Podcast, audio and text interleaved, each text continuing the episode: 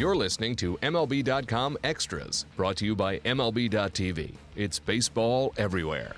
Okay, this week's podcast, we're talking about managers and coaches of a lot of the teams that you're following in Major League Baseball. I'm Alyson Footer from MLB.com. I'm here with Jack Corrigan, who is always pinch hitting for us on the Rockies podcast, a longtime radio announcer for the Rockies. So, Jack, thank you so much for being with us. Um, and we're going to talk, obviously, about Walt Weiss with the Rockies. So, I've been reading just some things about some of the Rockies coverage since spring training has started. Um, and, of course, you know, Walt's preaching a lot of things like leadership, work ethic, trying to make young players understand how the, all this works. So, how effective is he when it comes to that? I, I think he does a great job of that, Alyson, because he, he's one of those guys, although he was a very fine player as a big leaguer himself, you know, rookie of the year and, and all of those things, but Walt never felt uh, the perspective of, you know, I can walk in with my credentials and create followers. Um, he was um, he was an example guy, uh, yet maybe the best way to describe it.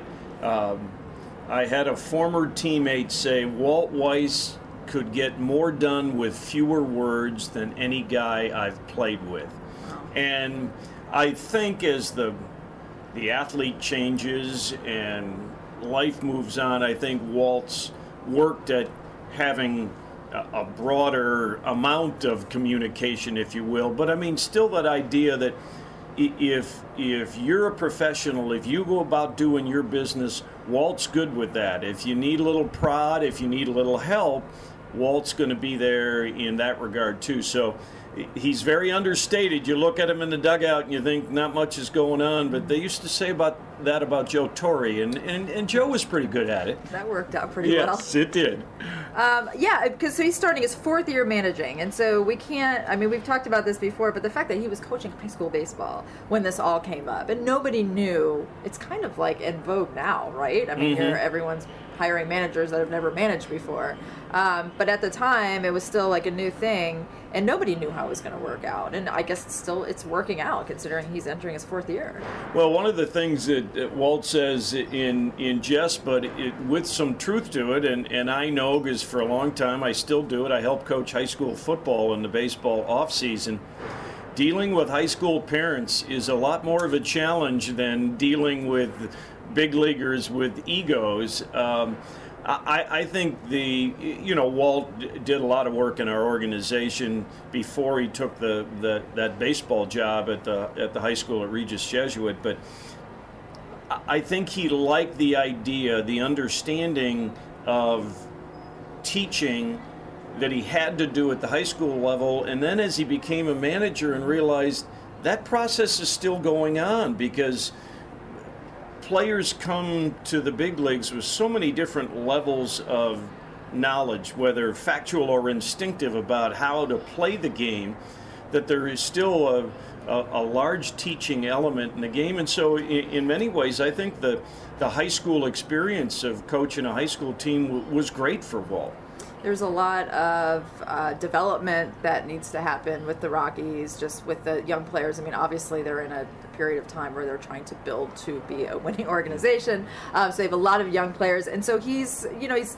I read like winning an inning. That's his. That's his one of his mantras. So beating shifts, moving runners. So being and I can understand where he's coming from, like being all in and just taking it one inning at a time and sort of closing your mind to just that very moment, which is something that players really need to learn at a young age. And, and the other aspect of that, he, he talked about it and, and, he used, in addition to coaching the baseball team, Walt was also on the football staff with us. So Walt uh, liked dabbling in that, and he's, he really took that win the inning approach from his football coaching experience because he said in baseball, it's the one sport that you don't practice at game speed.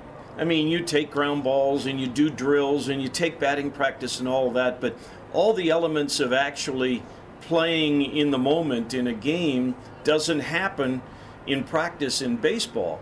And he says, you know, in football, you know, in the midst of practice, all of a sudden you go, you do a goal line offense, or you do, okay, it's third and seven, first offense, first defense, you know, and you run a play. He said, I want to do that in baseball.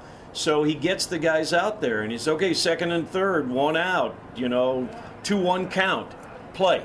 And the you know, he's actually at times pitching. You know, they're not going to use a pitcher for it, but that whole idea of, okay, let's play this at game speed, a situation that's going to come up. And I think it's going to pay dividends for this Rockies team as it, it looks to, to improve and move forward. So I want to ask about the analytics side. So I've talked to a lot of reporters. So like the Mets and Terry Collins. Terry Collins hates the analytics. Uh, he knows that he has to use them and embrace them. Um, so you can you can hate them and also use them. I mean, it's not like they have a choice anymore, right? Uh, you know, Pete Mackanin and an older manager uh, with the Phillies, and it's just interesting to see the different dynamics with the, each organization. Now, Walt Weiss um, survived a general manager change, which often they do not. But um, how does he how does he embrace that? Um, the Rockies organization, I'm guessing, are up on the analytics side, just like everybody else. Well, I, I think the best way to look at it is um, in 2014, the Rockies were last in the National League in making shifts on the infield. In 2015, they were first. Wow. And Walt said it was twofold for him. One, getting a little bit of the old school out of them to have some embracement of the of the the numbers, if you will. But he said what was important for him was to make my players comfortable in their new positions, and that meant practicing it more, doing more functions where that shortstop's on the right side of second base. Is he good with that? My third baseman, can he handle the pivot? If it's a double play, if we want to shift with a man on. And I think as it moved along, Walt got better at it. I think when when Steve Foster and Darren Holmes came on as the two pitching coaches, guys who are fully immersed in the analytics of the game and the biomechanics of the game for both of them. That helps. Without question. That added to, to Walt's knowledge of it. He still has Tommy Runnells and Rene Lachemann, you know, guys who will who will give him the old school approach, and eh, but not utterly disdain the analytics with guys who embrace it. And I, I think it has started to pay dividends from Walt's perspective. I mean, don't you think it's weird that it took people so long to to kind of get on with the shifts? Considering, like, why wouldn't you put the fielders where the ball is being hit? I mean, that it took this long for it to be like something that anybody wanted to do? Well, when you think about, if you go back to the early days of baseball, from my understanding of the history, I mean part of the reason the shortstop has the number six in scoring, it, it, wasn't just because they went first, second, third, and then short. In the early days, he was much more of a rover and would move around based upon the hitting tendencies of a batter because there weren't as many people playing, and you knew what, okay, yeah, Joe Smith always hits the ball here. We're going to put Fred Jones right there. Yeah. And so again, it's like everything old is new again uh, to a degree. Yeah, to a degree, and uh, and and I think it's fun to watch now. Offenses react. Okay, how did you react to the shift? Do you just keep hitting normally, or do you think there's different ways to attack it? And how do you go about doing it? I mean, the commissioner talked to us the other day on the air, which was great. He said, "You love the tradition and history of the game, but there's nothing wrong with." keeping it fresh by looking at new things. That's how you get better, and I, I think that's the approach that baseball's taking. Yeah, if I'm a left-handed hitter, I'm doing I'm drag bunting like every time. Like, yes. why not, right? Yeah. yeah. until they do something different. I agree with you. I mean, I don't want to end with a 237 batting average at the end of the year. I have, you know, my contracts to think about too, right? Yeah, well, you know what they say though. You hit the home runs to, to make everybody happy, but right. yeah. But part of that process, Alyson, then is just to figure out a way. If you believe, it's what to me, it's what makes baseball the greatest.